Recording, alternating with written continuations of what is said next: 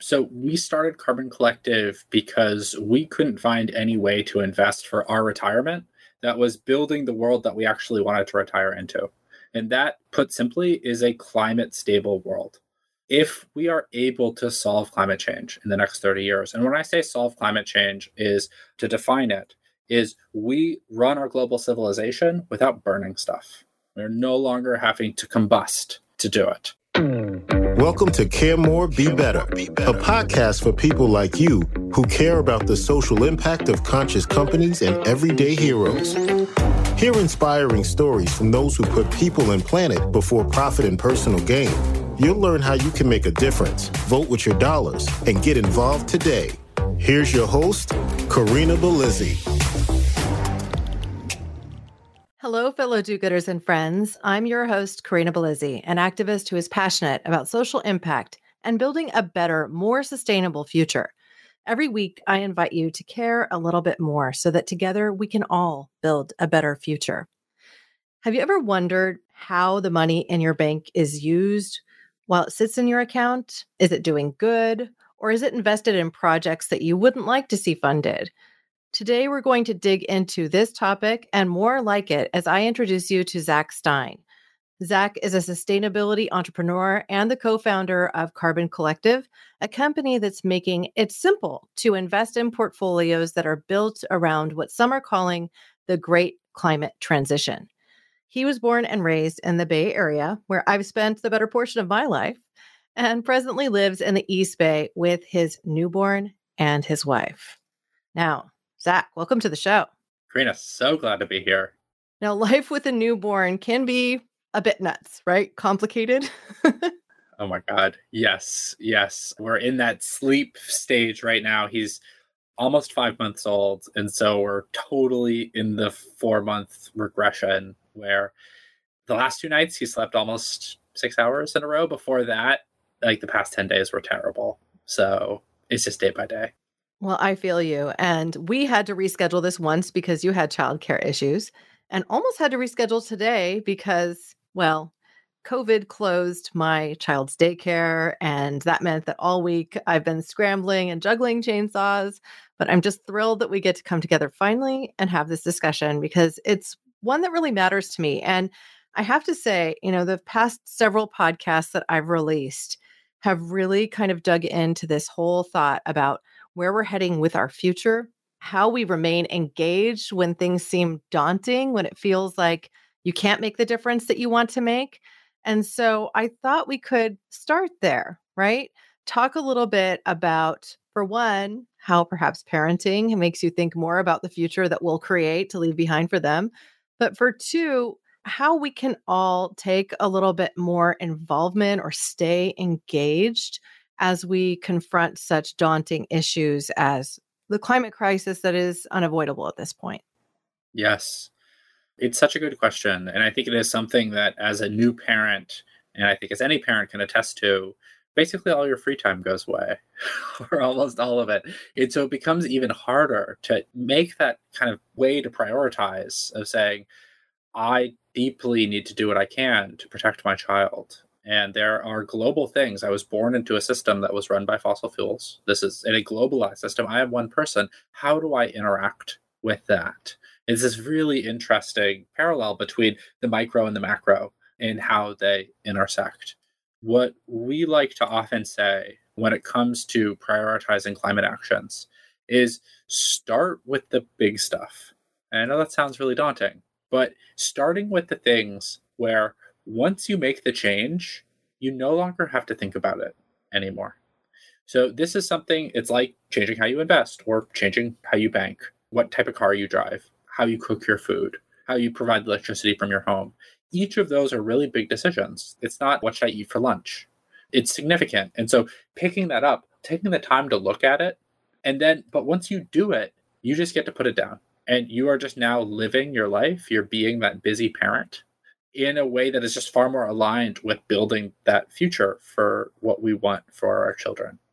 And so that is often a place that we say is a really good way to start because decision fatigue is so real in this space. I mean, we're feeling this in all things. You were trying to juggle childcare and all this, I imagine it's really hard to make the decision of like, what should I eat for lunch today? Well, and I think you're touching on something that I've talked about in earlier episodes. When you talk about your money just sitting in the bank, I learned through reading Paul Hawken's Regeneration Ending the Climate Crisis in One Generation that Chase Bank is the worst offender when it comes to things like fossil fuels, fracking, on down the line. So, as far as a bank that I would seek to partner with, it's kind of the opposite ethos of what I would look for. And that was where all of my savings were and my general checking. And so overnight, I felt like I need to make a big change and I'm going to shift where these funds are to a lesser of evils for now while I do more investigation. Because the thought for me of having my savings contribute to these things that are the opposite of what I would want my money to do was just, I want to say it felt like a stab in the gut because this is the exactly the thing I work to do the opposite of. I've never purposefully invested in fossil fuels, not once. And yet I know friends of mine who have a natural leaning and who still chose to invest in fossil fuels because it could make them money now. And I feel like we need to take a different stance, especially if we're passionate about creating a better climate and build a future that we would want to live in through our investments as well, even how we bank. Now, you did me the favor of sending me a few banks that you would recommend I look at as lesser of evils or best case scenario, but we're still in a spot that isn't ideal. It's not like I can just walk down to my local branch and say, Hey, I want to open a bank account and know that my money is going to be doing the things that I want it to do. So, what is that state of that industry and what can we expect in the next few years? Yeah. So, when we look at the state of the banking industry, we're seeing change, which is good. There are more options today um, to go to. There's kind of three broad categories that I would talk about. First is like the big banks. And if you're listening to this and you're in a big bank, that is one of the actions that you should take is you should leave there are none of them that are aligned with solving climate change. In fact, pretty much all of them have only increased their loaning out of money, which is your deposits, to fossil fuel expansion since the signing of the Paris Climate Accord. That is not great. So, leaving them, that is a way of you're taking out your money. They're not being able to use it. Also, they're banks. like it's a crappy service. Like the amount of savings, the saving rates are terrible, like at Bank of America. Is so it's also just this link. And this I think touches upon what you said of your friends, they were invested in fossil fuels because they're like, I want to make more money now. And I think that we have this somewhat maybe outdated thought of people being in this space of saying, I want to make the world better, to say, in order to do so, I need to sacrifice something. And that, for taking the banking example, and we'll touch more on investing later, but the banking example is just not true. You can join a bank. There's like multiple startups. Atmos is one, Ando is another, where you'll get a better savings rate than you would at Bank of America. And your deposits are being used to finance renewable energy. That's just better. That's right. It's better across the board. The sacrifice you need to do is what I talked about at the beginning. You pick up that big decision He's like, look, it's a pain in the ass to switch your bank over. As you saw, you have all these auto deposits and different things. You have to go through and look through it and do all of that. So it's annoying. But once you do it, then it's done. Like the auto deposits are reset up and you just bank. And it's just how your money is being used is different. The same is true of investing. There is these underlying narratives that fossil fuels are a necessary evil in a balanced portfolio and that the counter narrative that sustainable investing, which is what we do, is fundamentally a charitable act. That if you do it, you should expect worse returns. And neither has been true.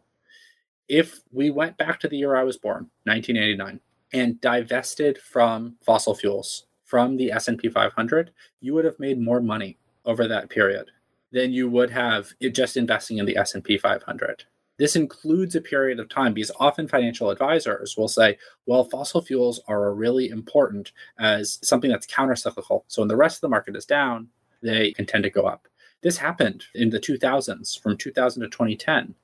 The S&P 500 was basically flat and fossil fuels were up like 350% in the US. And yet still over that longer time horizon, it performed worse. And then when we look ahead of saying, because we get this at Carbon Collective, we say people who are coming to say, like, all right, you know, I've done the research. I'm ready. I'm ready to divest. I'm ready to invest in climate solutions and align my portfolio with the world that I know that we need to build. And I'm ready. I know it's not going to perform as well, but that's fine. And we say, amazing. It's, we're so happy to have you. But that last part is incorrect because, again, in the near term, we cannot predict performance. But when we look at the long term macroeconomic trends and we look at fossil fuels as an industry, they actually somewhat have no place to go they are being outcompeted in the major areas that they're used today. Transportation being one of them. Electric, 50% of the oil that we use in the US goes on our roadways. Electric cars are a fundamentally better technology. This is again where it's a reward, it's not a sacrifice. They are faster, they can tow more, they are roomier, they are safer, they cost way less to maintain. You can drive a Tesla for a million miles, literally a million, and they're going to cost less within the next five years to buy up front. That's just a better technology. I'm curious what your thoughts are because another part of me sticks to this kind of minimalist pathway where it's like you want to make do with the car that you have because it's already been created and it's already run part of its life cycle. But if we continue to, let's say, just move the gas cars that are on the roadways into the waste heap or into a second or third life with a second or third owner, fourth owner, fifth owner down the road, don't we get to a point where we're essentially creating a system where poor people are driving gas guzzlers that they can't afford to even keep with fuel and they're still out there emitting and still out there creating those problems. So I wonder what your thoughts are specific to that. Yeah. I think it's such a good question. And what you touch on is equity and justice within this transition. What we look to is how do technologies change and what is that rate of adoption? Because when a new, better technology comes, it is often more expensive than the older technology. A car was more expensive than a horse and buggy when that car came along. But you had those that could afford it that said, this is fundamentally better. Then we're able to stimulate demand for the market to come and companies to go and build a lot more of them for more you had more gas stations and the other infrastructure that would come up with them that then made it more possible for more and more people you have the model t etc we're seeing the same thing happen this is where taking the action that is transitioning us to a zero carbon future you are actually sending a signal to the supply chain if you're saying there should be more of this there should be more invested in it because an electric car costs much less to drive. It is much better from a financial perspective, especially as that upfront cost comes down. So there's going to be a transitionary phase in period. And this is where we can push for more things like governmental support to help those who are can't afford it to be able to do that earlier. But I think it's fairly simple from an individual's perspective of if you have the means and it's the right time and the ability to make that switch, then do it. I think that what's very important is if you are in a position of buying a new car, is trying to ask the question of you're going to lock in emissions or you're buying a new furnace or you're buying a new stove. We don't make these decisions that often. So it's not just the one time, but it's saying I'm committing to burning gas for 10 years from this. That that's a really impactful decision and we need to factor that in. I had this example actually happen to me funny talking about this. And then like one of these things happened where I ended up having to spend way more money to be aligned with my climate goals. A week before my son Caleb was born, this is in the middle of December, our furnace broke. And it was like from 1985, it's a gas burning furnace. And it was like, no, you cannot fix this.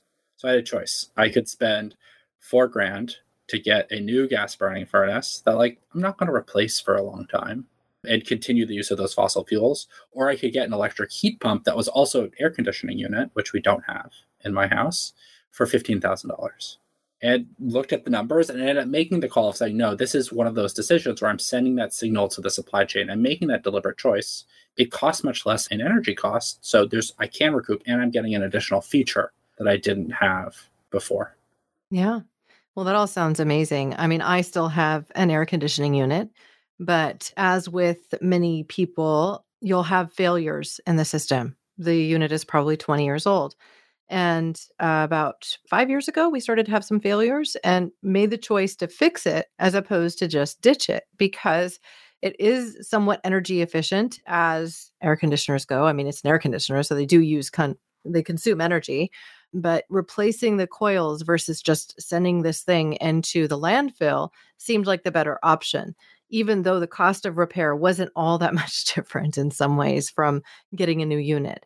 And so I think in some cases, if we're starting to talk about the economies that we want to build in the future, having a repair economy, having something set up to to keep the things operating longer that are durable goods is generally speaking a good decision.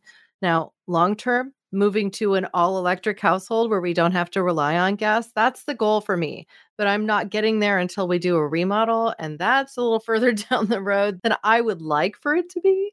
But there are certain realities that I think we all have to account for in our home spaces. And just working to do a little bit better each day is really where we should be. That being said, something as simple as how you invest the funds that you have and what they're doing while they're there can also really play in. So let's talk a little bit about the products that you're working to build presently with the Carbon Collective, how they're different from what already exists, and what might be in the future. Or if you can give us a little tidbit of what's coming, that would be cool. Amazing.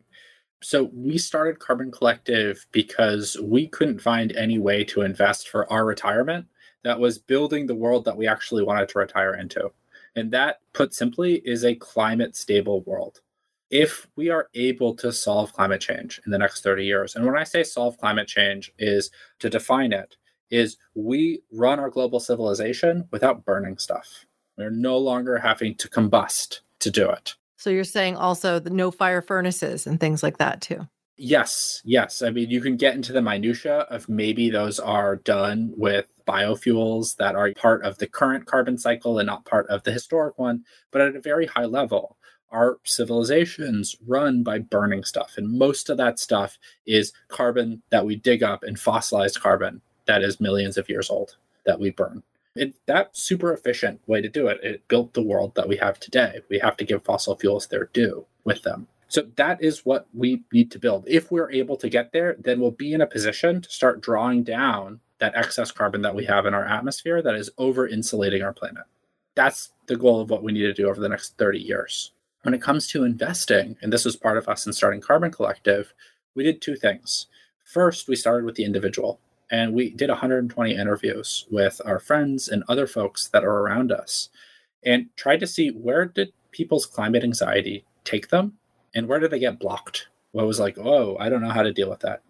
And investing was this place again and again where people maybe had an ESG based portfolio. They say, okay, I think this is better. But they'd look inside of it and they'd be like, why is this company in here? I don't get that.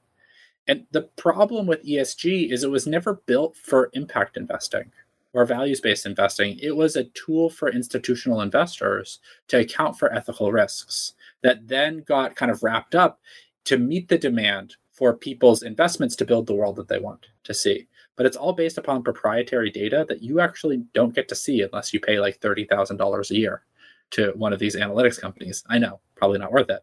So that's what we saw is like, okay, there is a lot of demand for sustainable investing that's not being met here.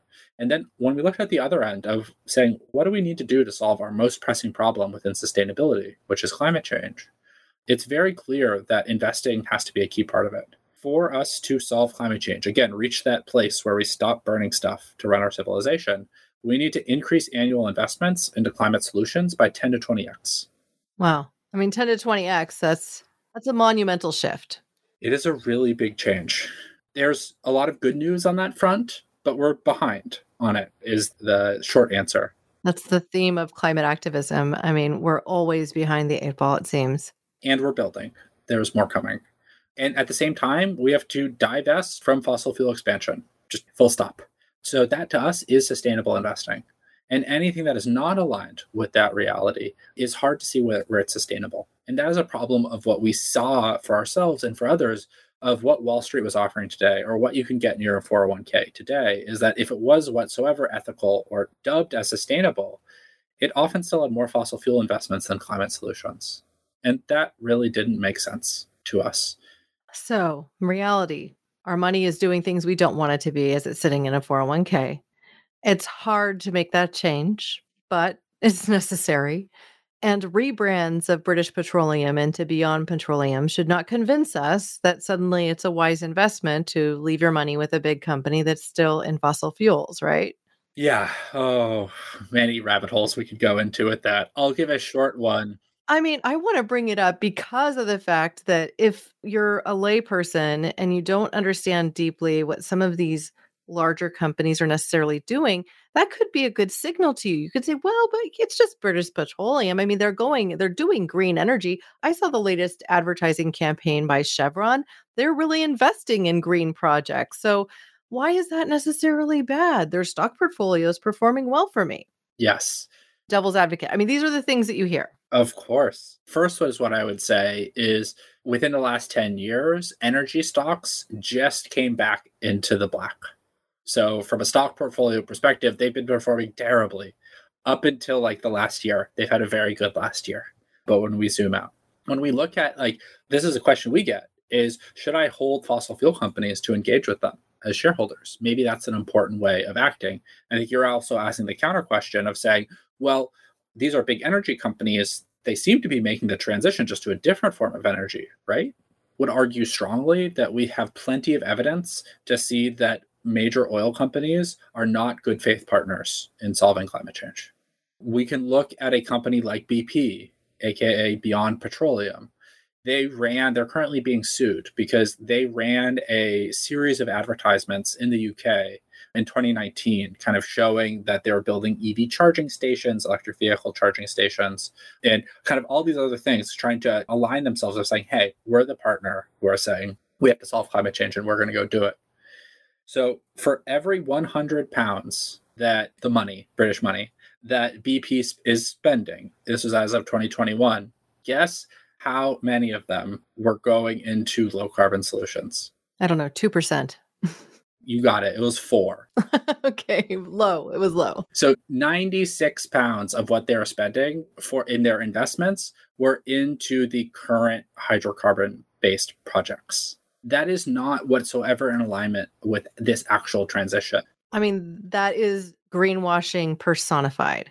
It is greenwashing personified. Exxon showing their advertising of that they're investing in algae based fuel. They want to create something like 10,000 barrels of algae based oil per year. They create something like 10,000 barrels of oil in a single day.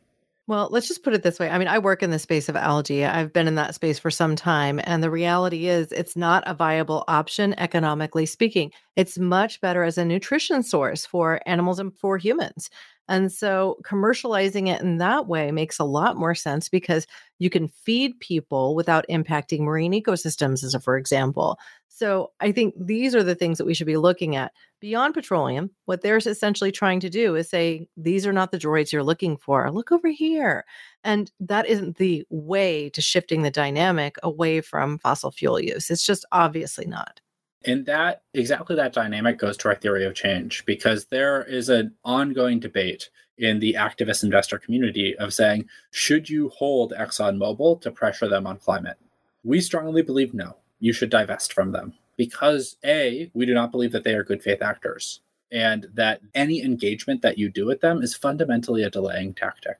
It is saying, okay, we'll relieve pressure. Yeah, we'll start tracking our scope three emissions in a couple years get off our backs. Yeah, well, frankly, it sounds like how our political system works too. So, do we just divest in our political systems as well? That might be out of my pay rate. Half joking, but you know what I mean. It's like suddenly uh, you support. Yes. And that is part of what's, I think, hard to navigate, especially as an individual. We live in a hyper capitalistic, hyper extractive world and economy um, that is also increasingly hyper individualized. So, how do we work within that? To us, where we should be focusing our investor energy is not on getting fossil fuel companies to voluntarily reduce supply, because why would they do that if they have customers that are lined up for it? We should reduce demand. The type of pushes that we would like to see is rather than focus on fossil fuel companies, let's do something like on big box stores where they have huge roofs that a lot of them don't have solar panels on them. It makes economic sense for them to put solar panels on many of those roofs. And it makes economic sense for them to add battery backups in many areas as well. So let's use our investor pressure to do that and let's reward them if they do. And it also makes financial sense. Look what's happening in today's electricity market. The high gas prices are sending it's all haywire. So it's a very volatile business item is electricity. If you put solar panels on, especially if you have a battery backup, now you've removed that volatility from your business. You can plan a lot better. So it again comes back to this place of saying we don't necessarily need to sacrifice, especially on a lot of the low hanging fruit of the things that we have to do this decade to be on track to avoiding catastrophic warming. Given that advice, do it now as opposed to later, divest now from these options that aren't going to build the future that we want or need, and move it in another direction. How would you handle something like that with something as simple as a 401k? Yeah. Or complicated as a 401k, as the case may be. Totally. So, this is how we do it at Carbon Collective. We build portfolios broadly in three steps. When we look at the total US stock market, about 20% of it are made of companies who are technologically dependent on the long term use of fossil fuels for their core business. Put another way, if we jump ahead to that world where we have solved climate change, where that is zero carbon, these industries would need a miracle breakthrough in technology to exist, or those companies would have to change industries, like move to a solar company. So we divest. That is step one, is we cut them out of that portfolio. It's about 20%. We then reinvest. Step two, we give that share of the stock market to the companies that are building solutions to climate change. Again, if you remember what we have to do from an investment perspective, we have to massively increase investments into climate solutions while drawing down those that are into fossil fuel expansion. So this is accounting for that. Step two is reinvest into the companies building solutions to climate change. We apply this as broadly as possible. What we do is we go and look at what are the best independent plans for how we solve climate change, like Project Drawdown, the International Energy Agency, Rewire America, what are the climate solutions that the best scientists are telling us what we need to build and scale? Then we see which publicly traded companies are building those, and we remove those that generate more revenue from products or services built for the fossil fuel industry. So we only use revenue, we don't use pledges because talk is super cheap in this space. What you did last year is your best indication of what you're going to do next year. So, and we weigh it all by market caps. We're not picking winners and losers. We're trying to apply the best of index based investing with a very specific climate lens. And that's step two. Step three is we hold to engage in our core portfolios. So this is broadly the rest of the stock market because these are the industries whose core businesses can exist in a world where we solve climate change. Are these sustainable businesses today? By and large, no. An example of I often use is Coca-Cola. Coca-Cola is not an environmentally friendly company today. But if we look ahead to that world that is zero carbon, there is no reason why Coke can't sell me a beverage using the secret recipe. They are just doing it on 100% renewable energy, on 100% electrified fleet, and they are protecting instead of abusing their natural resources. That is where we believe we should be working with them as shareholders to pressure them to get there as quickly as possible. And it's especially true because a company like Coke, they don't just view me as a shareholder, and uh, they also view me as a consumer. And I use that word in air quotes because they invest billions of dollars a year in protecting my sentiment from being negative about them. That gives us power of how we could use that leverage to push them in the directions that we want them to go to protect their sentiment of it. So that's our theory of change of how we can build what are comprehensive, diversified, broad based portfolios that have a similar risk and reward as you would get for a generic based index portfolio, where everything has a clear theory of change. You use the example of Coke. So I'm just going to ask directly, are you invested in Coca-Cola? Yeah, that's a part of our core strategy is we are looking broadly at those industries and sectors. Now, we have a second flavor of portfolios what we call climate only. For some people, they're like, look, I get the whole theory of change. I just really don't like Coke or I don't like Amazon or whatever it is. Well, I just don't like plastic. You know, they use so much plastic that it's like it's painful for me to consider. They have their bottled water division and plastic, plastic, plastic. And so if I consider the amount of waste that my money is going into, that's like the piece that I've been really kind of a stickler on. I mind aluminum much less because it can be recycled so much and because most cans are recycled. And so for me, my play with Coke a long time ago would have been hey, you give up plastic, I might buy one of your products again. But right now, I buy zero and I think that makes total sense. And that's where it's there is these individual choices here. I think that there is a counter argument, and this is where it gets into that question of for the same reason some might say, well, even if you hate ExxonMobil, you should own them so you have that seat at the table to pressure them. Hmm. You'd have to own a lot of them. you don't have to own that much. And this is why, by collectivizing, we get to collectivize all of us together to use our votes in coalition, but also to propose our own shareholder resolutions for this. So that is what our core strategy is built around. Of yes, there are going to be companies in here that like I don't love Coke, but I do believe that they can be a company in the industry that they're in in general. It's not counter to solving climate change. It is not mutually exclusive from it, which means that we have to pressure them as much as we can from a pragmatic standpoint. Now, again, we have folks who say, like, look, I get that. I don't want it. So we have our climate only, which is just the companies building solutions to climate change, which are also not perfect. We do not live in a perfect world. There is no perfect company. It does not mean we should not engage with them to pressure them to get there faster. So it's just climate solutions balanced just against green bonds. And so it is a higher risk, higher reward portfolio, but some people also prefer that as well. Wow. Okay. It sounds like you have a few options available for people that are considering shifting how their money is saved. How do people find this information easily? Do you just recommend they go to your website, or is there a particular way that you prefer that they educate themselves? Perhaps it's a YouTube channel. Yeah, a couple of ways. Our website, I think, is a pretty good resource in being in this space, we know that we are guilty until proven innocent. There has been so much greenwashing when it comes to sustainable investing. And so we try to do our best to transparently show exactly what we do and why. For example, with the climate solutions, that's step two, free invest, we not only show every single company that made it through our 2022 filter and why, but we also show every single company that got considered that was building a climate solution and why they didn't make it. It is a level of transparency that we've never seen from any other type of filter before. And that's really critical to what we're doing.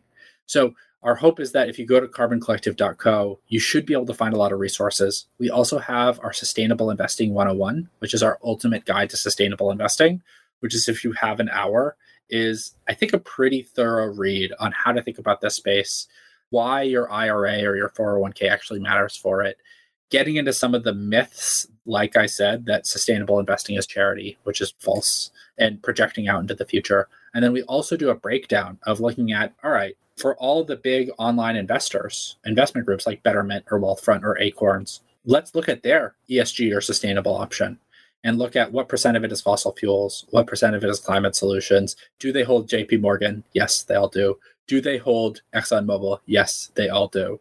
In questions like that. So trying to bring out some of those questions that we might ask into the forefront rather than saying, this has four and a half out of five stars. And you're like, what would make it a 4.2? Like, just don't know that. Yeah. Well, I appreciate that transparency. I did spend a bit of time in your free email course that you have on your website, which I thought was actually really cool. Chapter one, I'm just looking at my other screen here, was why investing is the only realistic path to solving climate change. Chapter two is why your retirement fund matters for solving climate change. And then it goes on and on from there. I think there's six chapters. I made it through the first few, but there's also blogs too. So I think that's a really helpful resource. I appreciate that you've it's been kind of outlined in a course format because it deepens one's understanding of what the present situation is and helps them build on their prior knowledge. So perfect. And if I could say one more thing there is we are humans. We are real people who care about this a lot. There's a button on our website called Talk to a Human. A lot of people they are like, "Ah, I inherited this IRA and I don't know what to do with it," or something like that. You click that, you'll get a real response if you just have a single question, or if you want to book time with us, book time with us. Well, that's fantastic. I like that. I have personally been frustrated with sometimes how hard it is to get somebody on the line at any bank or whether it be a credit card or otherwise. And it makes it a little bit nicer to be able to just confer with somebody on the daily if needed. Now, I do have another question, but this really relates to how um, you go ahead and really ensure that people have access to visibility of their funds while they're in play. And the reason I put it out there is because you'll see things like stock market takes a tumble and people panic and want to go look at how their performance is at that moment. Do you have resources for those individuals and how might you counsel them if you have a momentary panic in the marketplace? Like right now? Like right now. For example? Yes, for example. Mm-hmm. Maybe I'm speaking personally here because it's not been good. Absolutely. It has been a rough year. the stock market. So we host our individual platform with a group called Altruist. And so they handle all the behind the scenes trading. We do the management of the portfolios. So when you join us, you'll actually create an account with them where you can see every single holding that you're in. You can see your account balance and you can see its exact performance in a really pretty graph within that. Part of what we also do is we send a monthly members only newsletter. Sometimes we do it more often if we're seeing kind of shocks in the market where what part of our job is it's to provide two things. It's to provide clarity and say hey so what's going on? Why are things so crazy right now? And then provide a plan. So what should you do about it? So the basic thing of what we say right now and this is what we often say is it depends what you're saving for. Let's just talk about retirement. If you're not that far away from retirement often the best plan in times like this where things are a bit bearish in the market is to do nothing. Start just ignore it for this period. You want to remain invested and exposed. Sometimes the best plan even is to say, all right, I'm going to put more cash in because everything is on sale right now and do that. That is often like the best strategy. Some of the worst strategy could be, oh my God, I need to pull out. Now, there maybe is a mindset for that. If you're saying, I no longer believe that this entire system is going to be upheld, we know people who have said like, yeah, then you don't want to be a part of it. This is kind of the gold in a gun strategy, where I think it is important to acknowledge that for some folks that might be the right thing to do. If you're not there, then staying invested is by far historically has been the smartest strategy. Yeah. Well, I've kept investing in my child's their 529s as a for example just draws every month and I don't worry so much about that one, but I did check recently to see how they're performing and it was a little scary. So, of the moment, I think we have these blips in the market that can be very concerning, but when you have instability in any major region in the world as with what's happening in the Ukraine presently, that tends to have ripple effects into communities around the globe. And so you're going to see market instability and it's going to get a little rough for a while but that doesn't mean the entire system is broke. Now, I'd like to invite you back at a later time to talk a little bit more about finances and and specifically as it relates to cryptocurrency and the things that are happening in that arena. And the reason I'm going to go ahead and kind of talk about this for a moment because I want people to think about it. If you're in NFTs and if you're in cryptocurrency, there's a lot of controversy about how green it really is and how stable it can be long term and whether or not there is a potential to shift the way we bank today to something that is more divested from our present system. And so I don't know a ton about it. I imagine you know a little bit more than me about it. And I'm working to educate myself and really just try to understand what the reality is.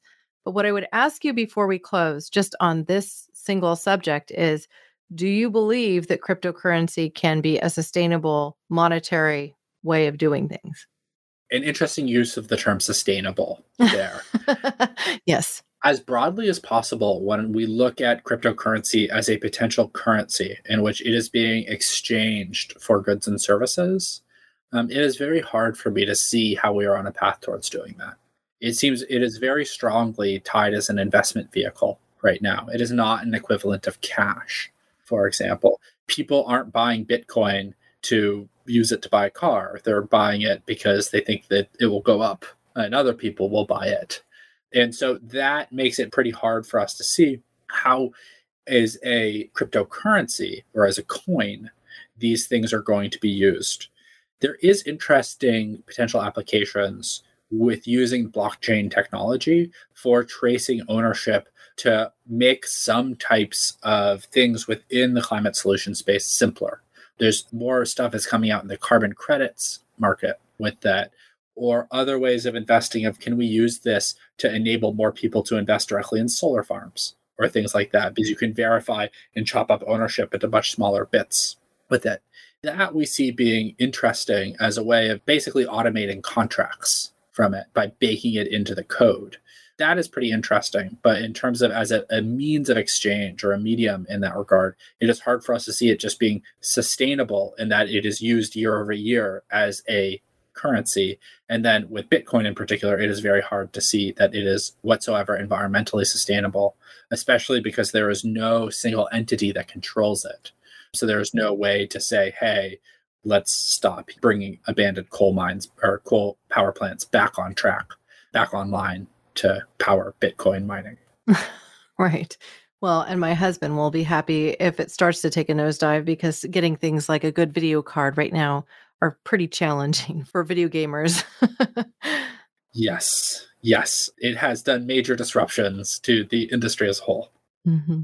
Well, thank you so much for joining me today, Zach, and for humoring me as we talk for a moment about some of this other underbelly in the world of both financing and investing that is cryptocurrency and NFTs, blockchain as well. So, as I work to educate myself, I will take recommendations for things I should be reading. So, feel free to send those my way.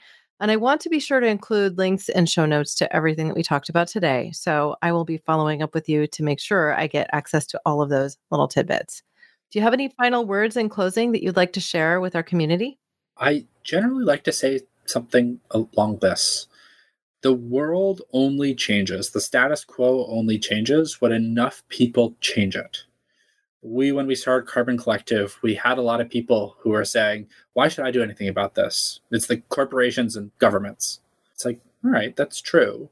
But how do corporations and governments change if not the collectivization of enough individual action to change it? So taking change is an act of faith. It is fundamentally an act of faith but it is also the only way that the world changes. So focus on the big stuff, get it done, and then find the thing that you really want to focus on within this. That is kind of our best advice.